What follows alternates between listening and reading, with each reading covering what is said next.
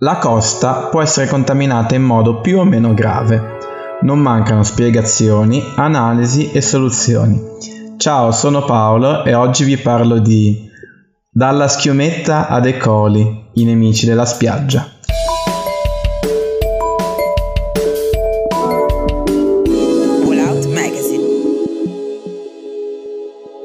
Com'era il mare? Guarda, all'inizio bellissimo, poi nel pomeriggio è venuta un po' di schiumetta e quindi il bagno non l'abbiamo più fatto. Alzi la mano chi non ha mai partecipato o assistito a un breve scambio di battute come questo. La proverbiale schiumetta, la maledetta schiumetta. Diciamocela, non sarà la fine del mondo, è vero, ma a chiunque danno fastidio quegli sprazzi di bollicine che ricoprono lo specchio d'acqua marino. Tutto sembra perfetto, la nostra spiaggia preferita, una bella giornata di sole.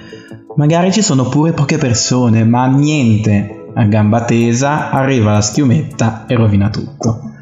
Come una sbavatura su un quadro bellissimo o il simpaticone di turno che rovina la foto del paesaggio, immortalato dopo una lunga attesa della luce ideale, Ah, e ovviamente te ne accorgi dopo che la sviluppi, perché quel giorno volevi fare il figo usando la macchina rullini. La domanda a questo punto è, ma cos'è quindi sta Benin di schiumetta? Si tratta dell'aggregazione di una miscela di sostanze organiche. Di solito queste sono omogeneamente disperse in acqua e quindi invisibili a occhio nudo, non ce ne accorgiamo. Quando si raggruppano danno vita a fenomeni macroscopici, proprio come la schiumetta.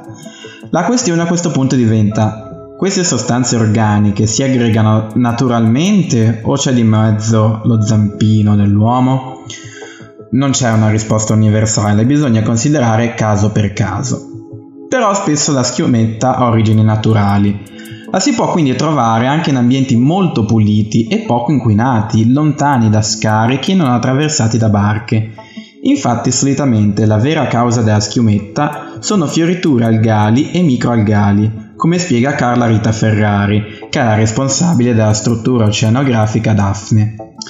Più in generale ancora, il fenomeno è una conseguenza diretta di un'elevata proliferazione di piante acquatiche e fitoplancton. Il fitoplancton è la componente del plankton in grado di svolgere la fotosintesi e abbraccia un mondo amplissimo che include batteri e tantissimi anche tipi di piante. Tutte queste componenti biologiche contengono un elevato tasso di sostanza organica come proteine, zuccheri, lipidi, che se liberati e aggregati possono formare schiume. Si comportano di fatti di modo simile a un sapone, cioè da tensioattivi naturali.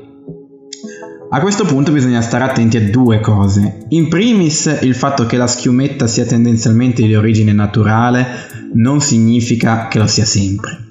Se ci troviamo in una baia occupata da un elevato numero di barche o vicino a uno scarico, è molto probabile che i residui organici che provocano la formazione di schiumetta non siano di origine naturale.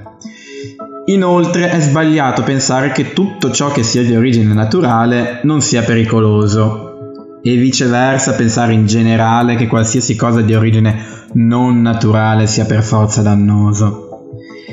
Infatti, se le fioriture algali sono massicce, queste possono intrappolare alte dosi di metalli pesanti o essere contaminate da batteri e virus tossici che troverebbero un habitat favorevole. In ogni caso la schiumetta non rappresenta la principale fonte di inquinamento marino, nemmeno a livello costiero. La grande dispersione di prodotti chimici su tutti i fertilizzanti e petrolio rappresenta la minaccia più seria. Non è poi da trascurare la contaminazione microbiologica delle acque costiere, un fenomeno, fenomeno tipico dei litorali urbanizzati, proprio come la Liguria.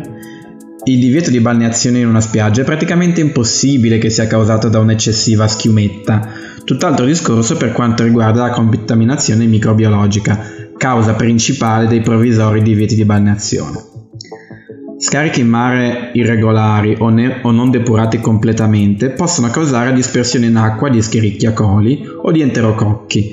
In entrambi i casi la sicurezza è compromessa e i bagni sono vietati.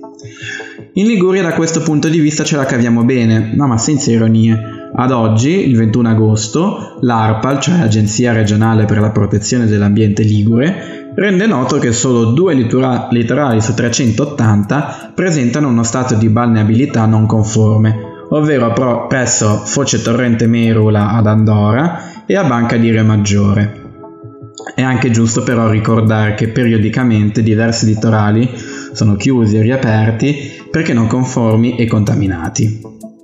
Negli ultimi mesi è toccata a Boccadasse, Corso Italia all'altezza di Via Esauro, a Pegli tra i moli Lomellini e Torre, a Voltre dal mulino di Cresare al castello genovese, a Foce Torrente Prino ad Imperia, a Sanremo da Corso Trento e Trieste, a Santa Margherita nella spiaggia Ghiaia, ad Arenzano presso il molo Faro Verde, a Camporossa di Anomarina dal molo Cavour, a Lerici da Tellaro, a Oneglia presso Spianata Borgoperi ed altri ancora. Il ripristino della conformità non è un'operazione semplicissima e nuove tecnologie sono state impiegate per garantire la salute dell'ambiente marino. Una di queste, di grande interesse, è MUDS, Marine Underwater Depuration System. MUDS prende il nome dall'anonima società spin-off dell'Università di Genova, nata nel 2012 e tutt'oggi trainata da ricercatori, tecnici ed investitori universitari. Si tratta di un depuratore sottomarino che attraverso una serie di filtri è capace di depurare i reflui organici, spogliandoli della carica batterica che viene intrappolata e riciclata. La componente organica rimasta priva di batteri viene poi rilasciata nell'ambiente per favorire le catene trofiche marine. La tecnologia di Moods è caratterizzata da bassi costi ed è estremamente ecocompatibile. Per di più non consuma energia, motivi per i quali già nel 2017 fu utilizzata per esempio dal comune di Laigueglia. Se il mio articolo ti è interessato ti invito a contattarmi nell'indirizzo email che trovi allegato. Mi interessa la tua opinione.